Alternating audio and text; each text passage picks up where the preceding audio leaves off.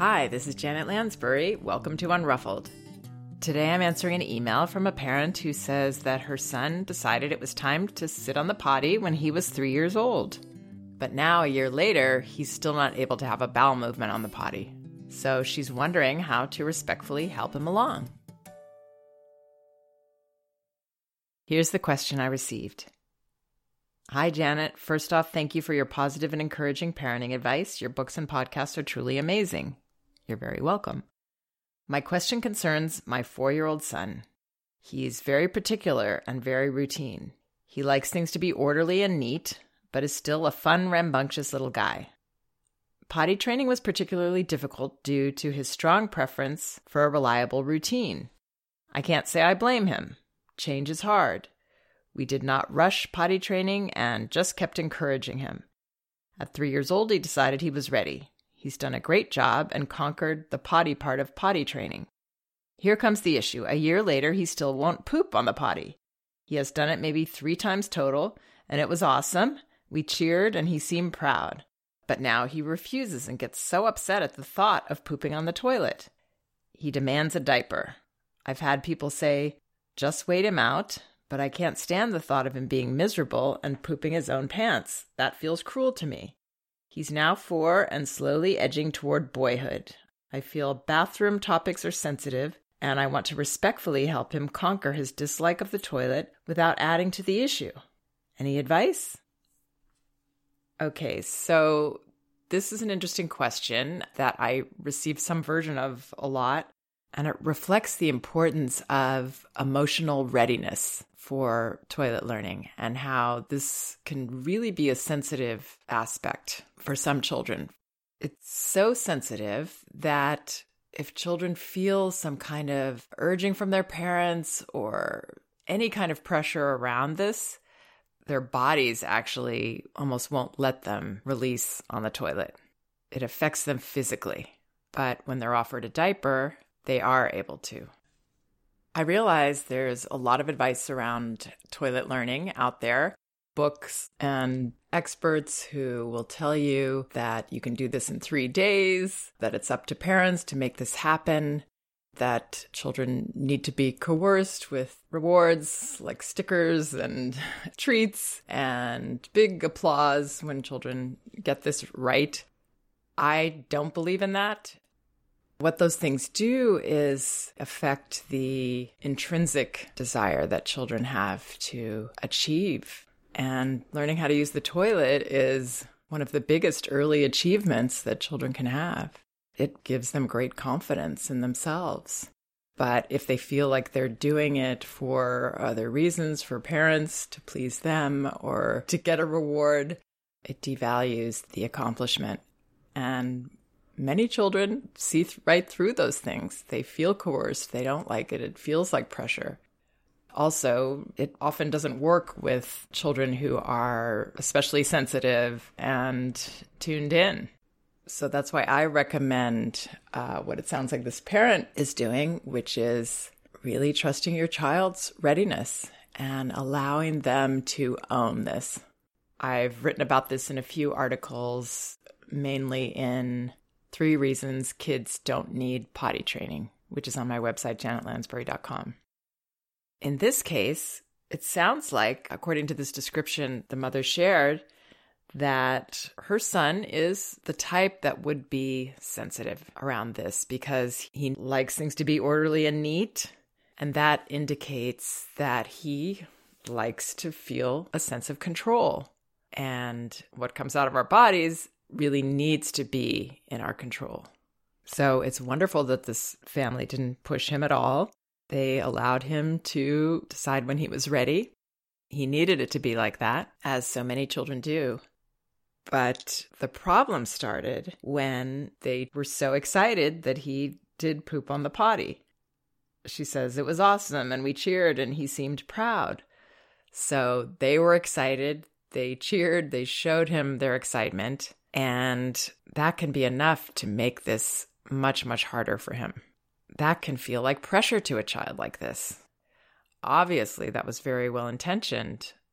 And the parents were caught up in their own enthusiasm and how wonderful it was. And I'm sure they didn't realize that their child might react that way. This reminds me of a time that my oldest daughter, who is sensitive and intense, she was at least when she was little, we went miniature golfing together.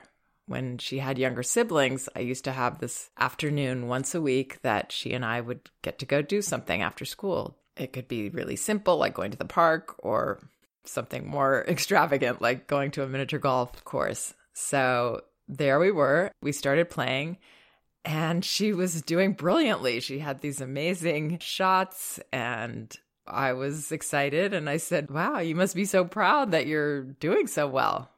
Well, then after that, she wasn't able to keep that up and she didn't do as well.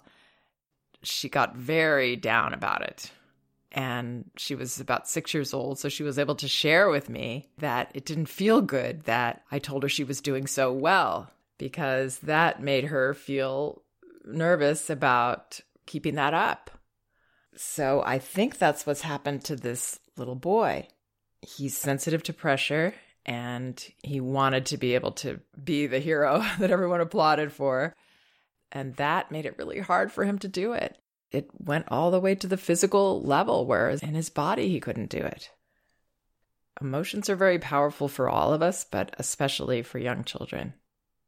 So, what I would do about this is, first of all, I would dial back the emotional involvement that the parents have in this.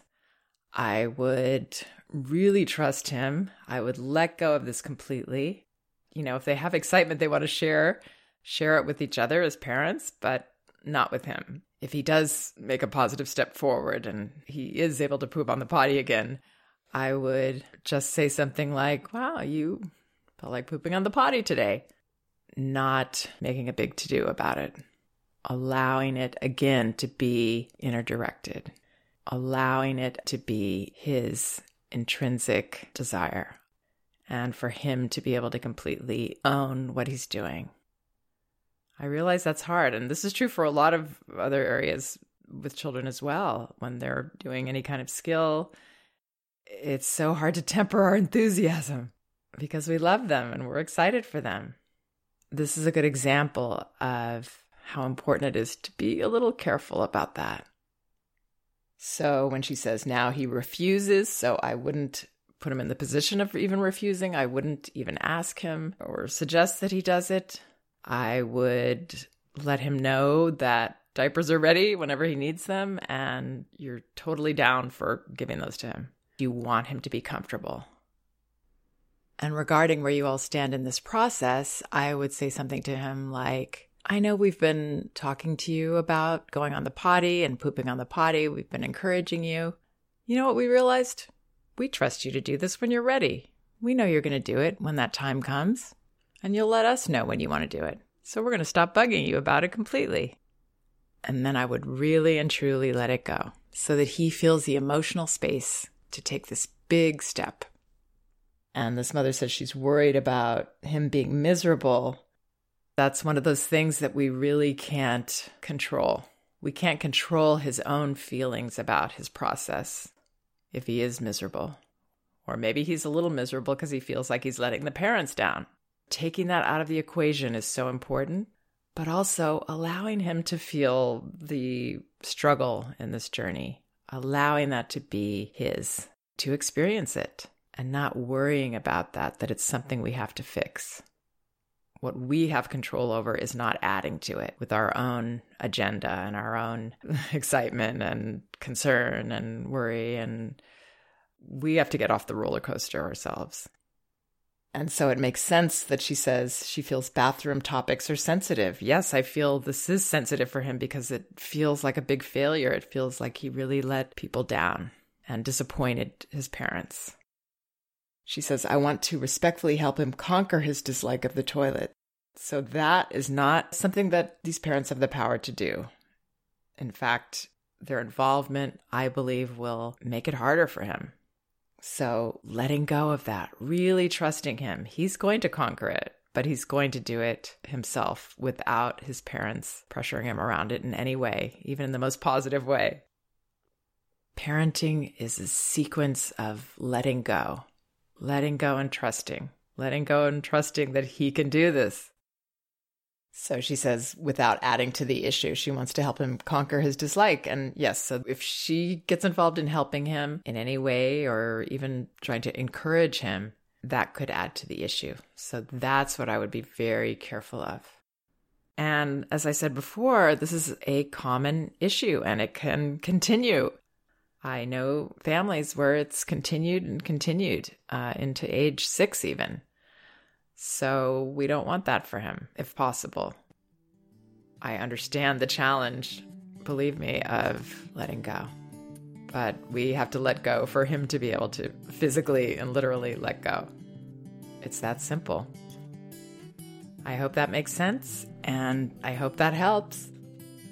You can hear my other podcasts by going to my website, janetlansbury.com. They're all organized there by topic, easy to find what you're looking for. And remember, both of my books are available in audio at audible.com and in paperback at Amazon and an ebook at Amazon, Barnes & Noble, and apple.com. No Bad Kids, Toddler Discipline Without Shame, and Elevating Childcare, A Guide to Respectful Parenting. Thanks for listening. We can do this.